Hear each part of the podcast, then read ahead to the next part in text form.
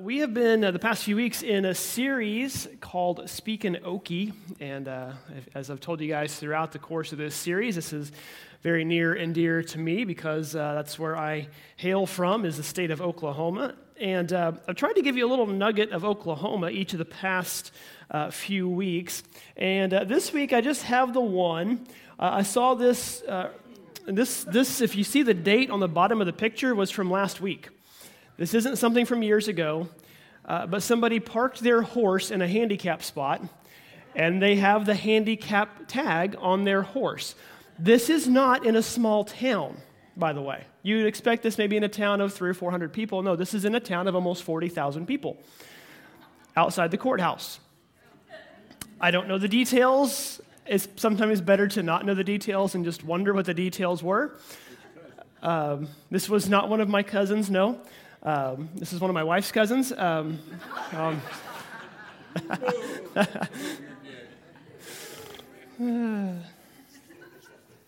that's all I got for you this morning is just a horse with a handicap tag. So.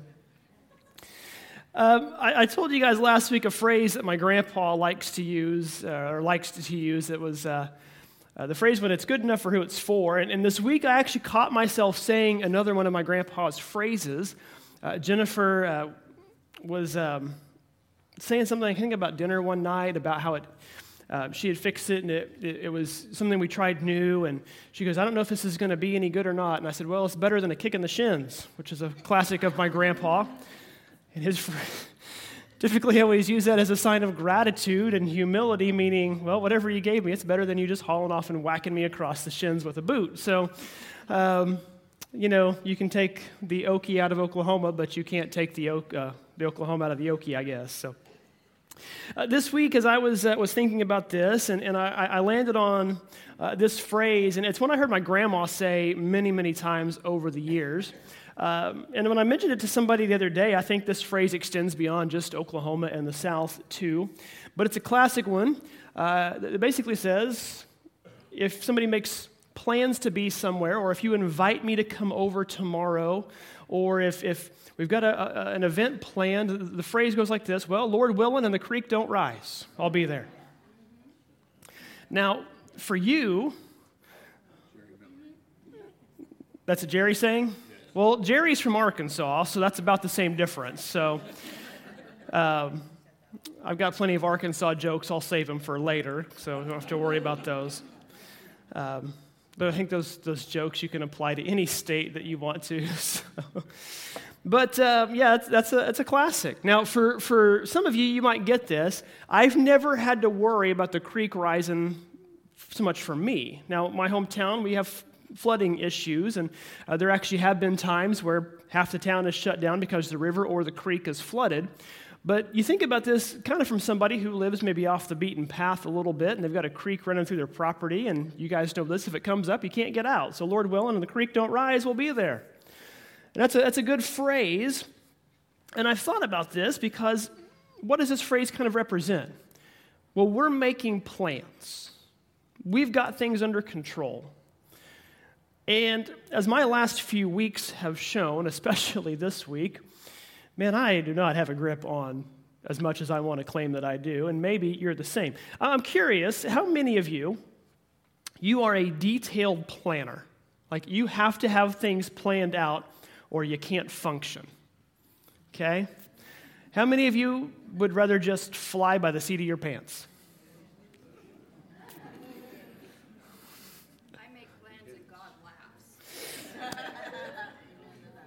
My thought on this is, is when I, I go to the, the effort to really make those detailed plans, everything tends to fall apart anyway. And so it's just easier for me to kind of have an idea of where I'm going and not really worry about how I'm going to get there.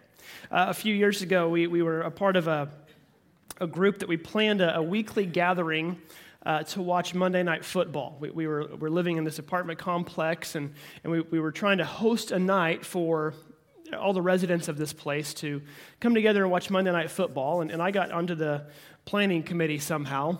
Um, And uh, I think of the whole planning committee, I was the only one who really watched sports. And so the other others that were on there were just, they were specific and detailed. And we need to know what's going to happen if we don't have this, or if, if this happens, or if we run out of chips, what do we do? I said, you give somebody five bucks and say, go to the store and buy more chips. Like, we don't need a contingency plan if we run out of ice or chips and dip.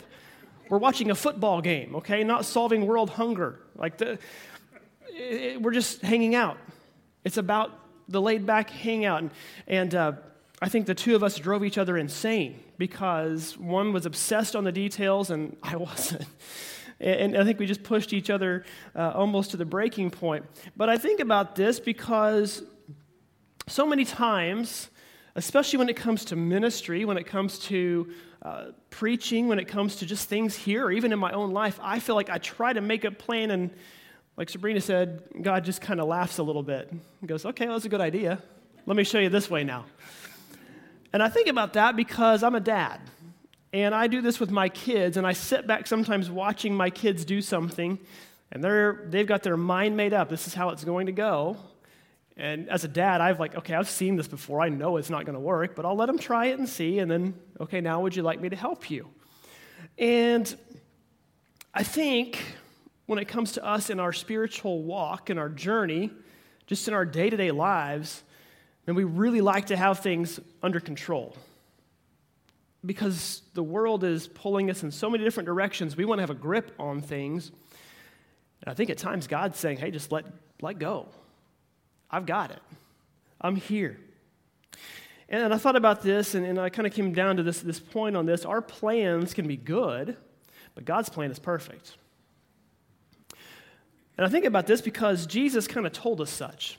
In, in Matthew chapter 6, Jesus is in the middle of the Sermon on the Mount, and, and he's talking specifically about money. Like he, he's been talking about uh, trying to, to build up wealth and, and, and, and possession in particular, because a lot of us, we want to gain wealth or possessions not so much so that we can be wealthy, but so that we can be secure.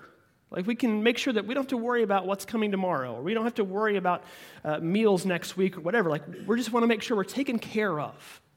And Jesus, on the heels of that, said these words to his followers. He says, This is why I tell you to not worry about everyday life, whether you have enough food and drink or enough clothes to wear. Isn't life more than food or your body more than clothing? Look at the birds. They don't plant or harvest or store food in barns, for your heavenly Father feeds them. And aren't you far more valuable to Him than they are? Can all your worries add a single moment to your life? And why worry about your clothing? Look at the lilies of the field and how they grow. They don't work or make their clothing, yet Solomon in all his glory was not dressed as beautifully as they are. And if God cares so wonderfully for wildflowers that are here today and thrown into the fire tomorrow, He will certainly care for you. Why do you have so little faith? So don't worry about these things, saying, What will we eat or what will we drink?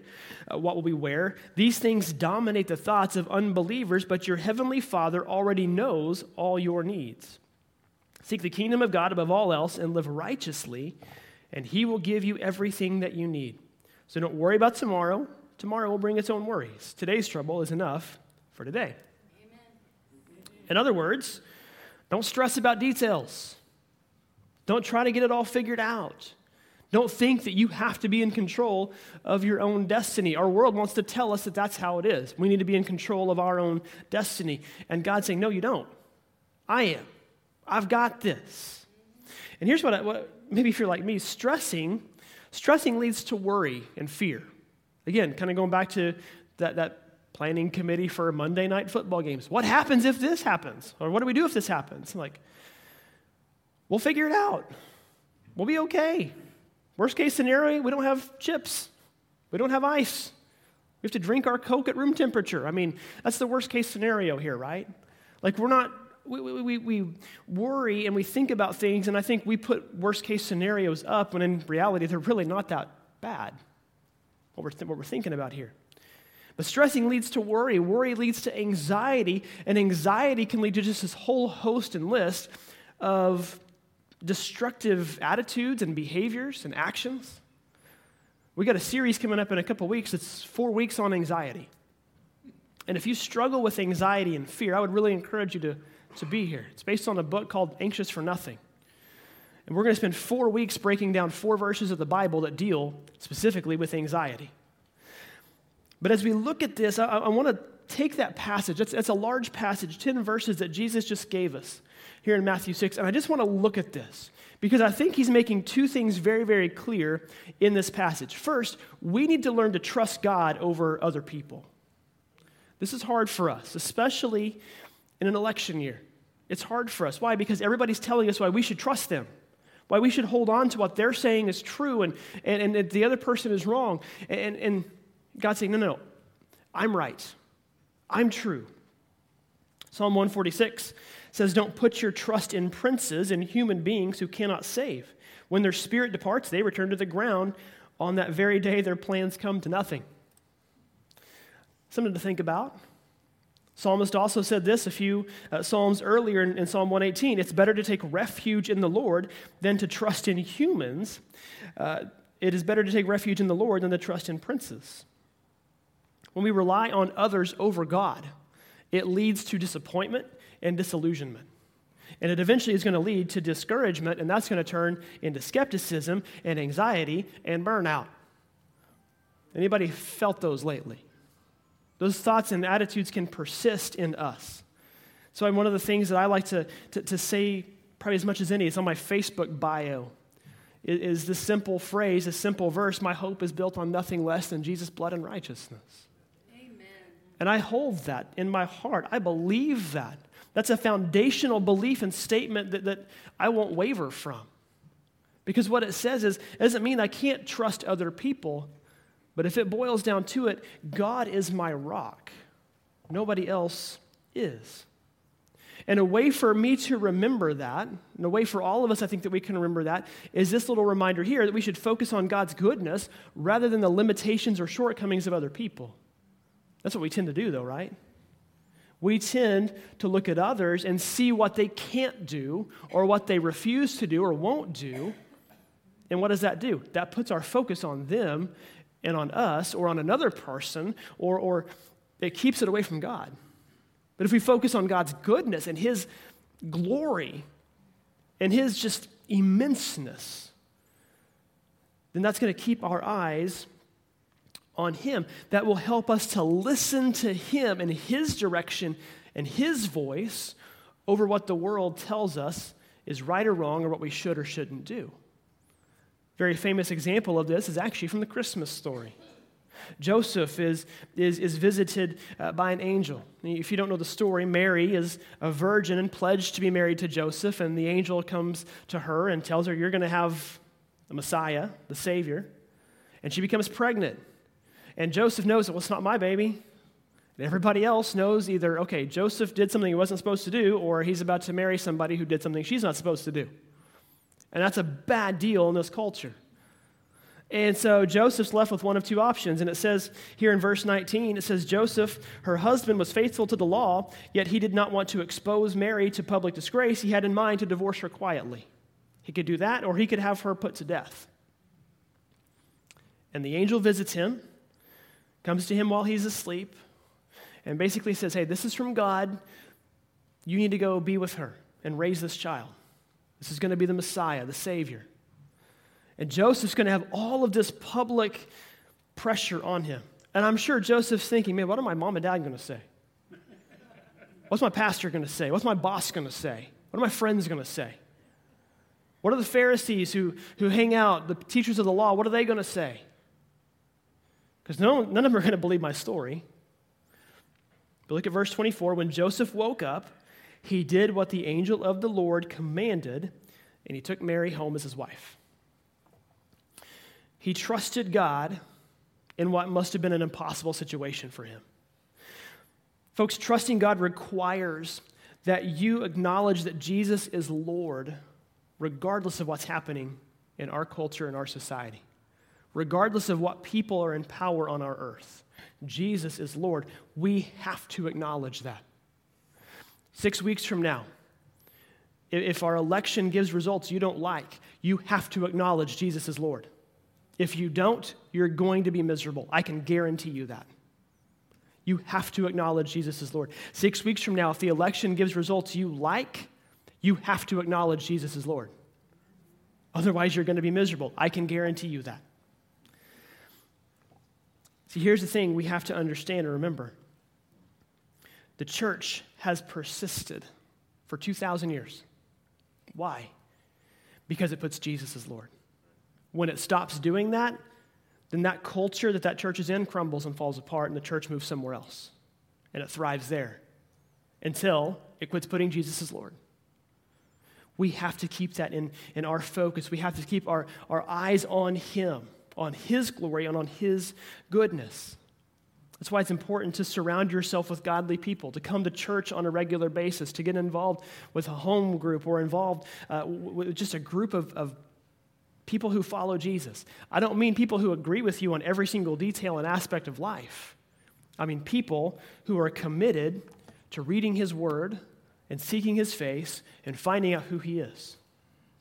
That's what we need to do as Christians. So here's a question I want you to ask yourself a little bit here Who is somebody that you are surrendering yourself to? Now, we're called to surrender to God to submit to Him. We do that through baptism. We surrender our lives to Him. We, we repent. We turn away. We, we accept Him as our Savior. We follow Him. But a lot of us are surrendering to God, but we're also surrendering maybe to other people or other ideals.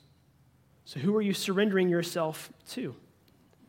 See, surrender to God. Yes, salvation is a one time thing. We don't need to just get saved over and over and over. Jesus went to the cross one time for us. But here's something that I, I have to wrestle with sometimes surrender and submission, that's a daily thing for us. We have to keep that in mind, otherwise, we can lose track. We can get off track a little bit. Jesus told us this in Luke chapter 9. He said, Whoever wants to be my disciple must deny themselves and take up their cross daily and follow me. A lot of us are good at, at, at doing that once and thinking we're good. Well, I, you know what? I submitted once, I'm good. But then you kind of spend the rest of your days living for yourself. No, we have to remind ourselves on a regular basis who our Lord is and where our focus should be. Otherwise, we're going to start putting misguided trust into other people, people who are just as fallible as we are, who are as broken as we are, who are as limited as we are, instead of on a limitless and perfect and holy God. Folks, the more time you spend focusing on Him in His Word, in prayer, the more natural and easy this is going to be. But second, we need to learn to trust God over ourselves. I think this is where a lot of us run into trouble. Maybe you don't get caught up in other people, but maybe you get caught up in yourself. And it's not that you're self centered, but it's that you get caught up in trusting in what you can do on your own. After all, that's kind of what our society tells us. Well, if everybody else fails you, you've got yourself. Go look out for number one. And here's the problem with that when I rely on myself only, I'm deciding what's best for me and what's right and wrong. And my ideas of all that is, you know, obviously limited to myself. One of the verses, uh, first verses I remember learning as a kid, you know, we had, we had John 3.16 that we learned as a kid, but one of the very first ones I, I learned as a kid was one my mom instilled in me. It's from Proverbs chapter 3 when it's very clear what, what the writer says here that we trust in the Lord with all your heart and lean not into your own understanding. In all your ways, acknowledge him, and he makes your path straight. That was kind of my theme verse my mom had for me growing up. Like when I was a senior, they had little senior ads in our yearbook, and you know everybody puts a Bible verse with their kid's name, whether they, uh, you know, follow the Bible or not. They want to make sure that it looks like they are. Well, that was the one my mom put with my name. Proverbs 3, six, uh, 3 5, and 6. Trust in the Lord with all your heart. And man, that's, that's a reminder for me because I feel like, man, God's given me these talents and these gifts and, and, and a, certain, uh, just a certain package to work with. And I, that's good. I can trust that and I can run with that. And God still has to remind me sometimes no, remember who gave you that though.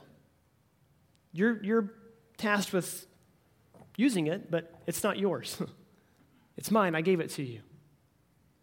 And, and, and, I have to remember this, folks to trust in Him and not rely on myself. I have to listen to the Holy Spirit.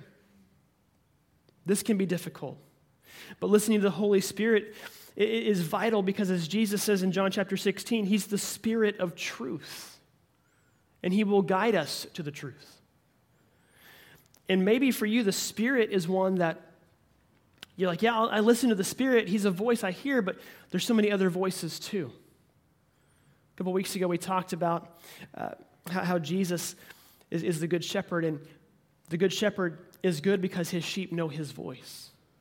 And they'll come to his voice, they'll listen to his voice. Next week, uh, that, that's kind of how we're going to wrap up this series next week, is by learning to hear his voice and nobody else's, discerning the truth. Listening and following the Spirit. But, but finally, too, if we want to stop relying on ourselves so much, we have to learn to get into our Word, not just to read it, but to study it, to, to meditate on it, to ingrain it into your heart, to make the Word what leads you and guides you. Psalm 119, the psalmist says, Your Word is a lamp for my feet and a light to my path. Here's the problem with that particular verse. A lot of us read that, this, this lamp to our feet and a light to our path, and we think, we think it's a spotlight that shines miles in front of us. It's not quite how it works.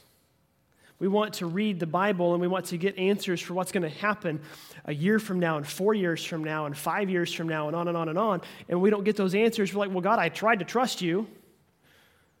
Now, how many of you have walked through the woods or through a dark path and you just got like a lantern and it lights up a couple feet in front of you?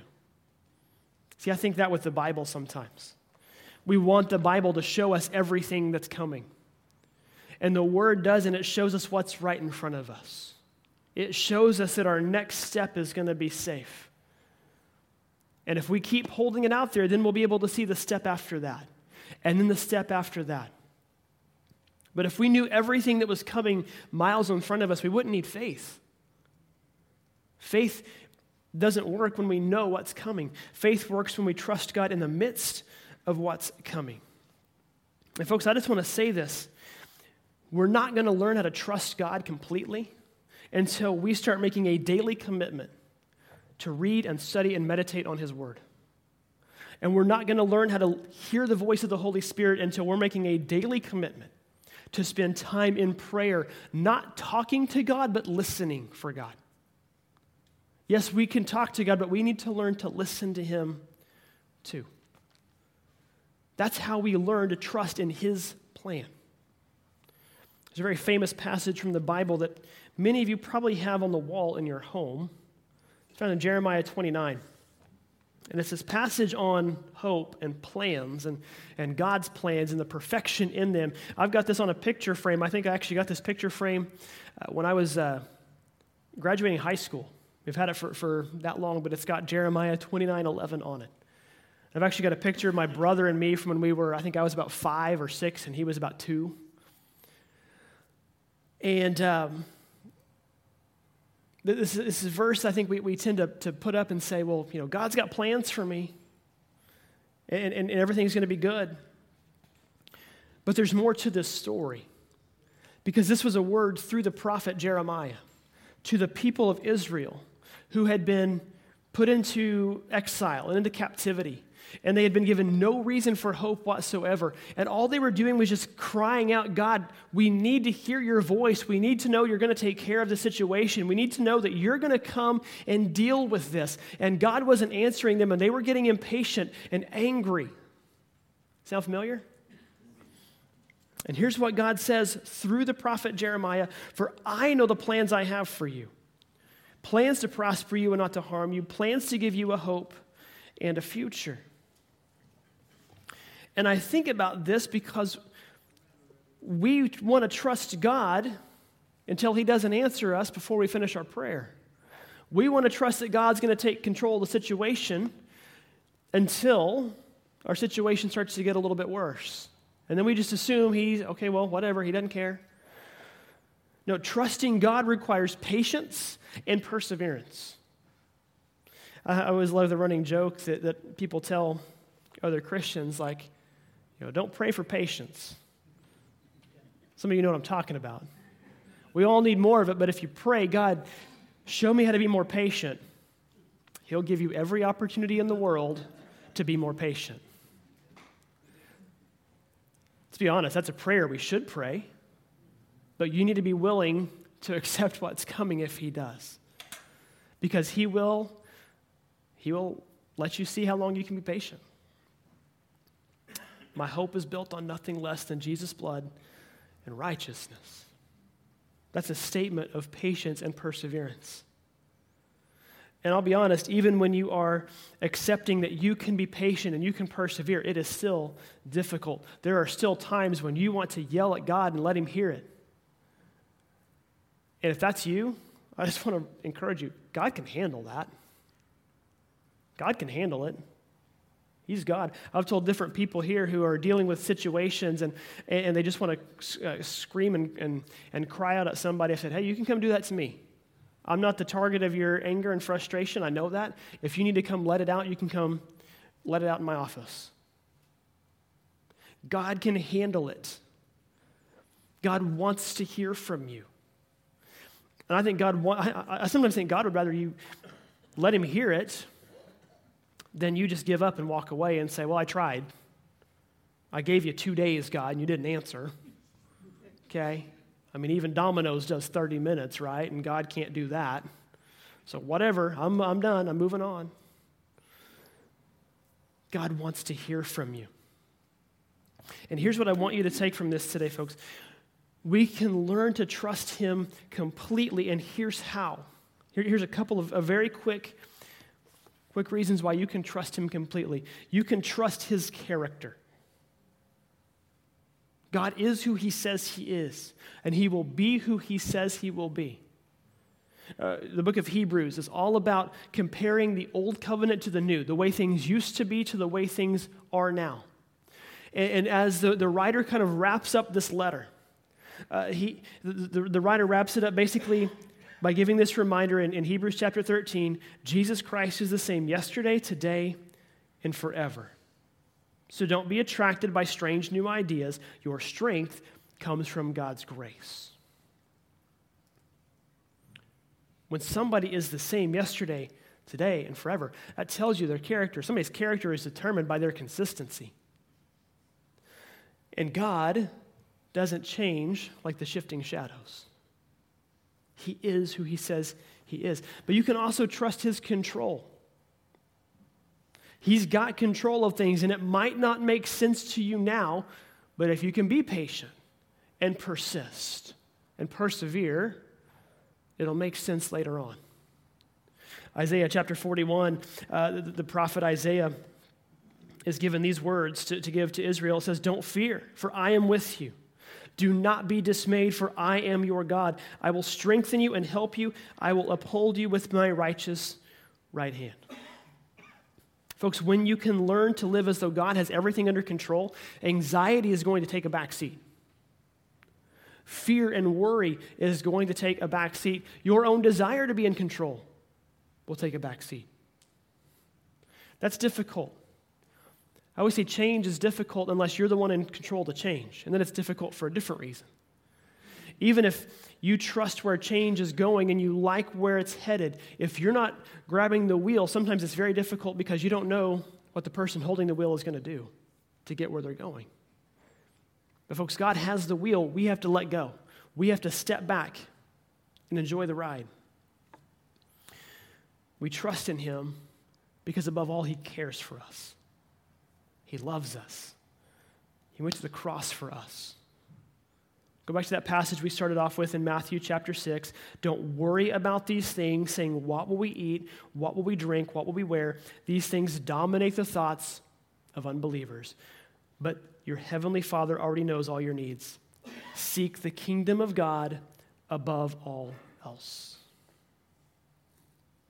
I think a lot of times, even those of us as, as Christians, even those of us who are devoted and dedicated followers who we say we trust God completely, I don't think we're always as good at seeking the kingdom of God above all else as we think we are.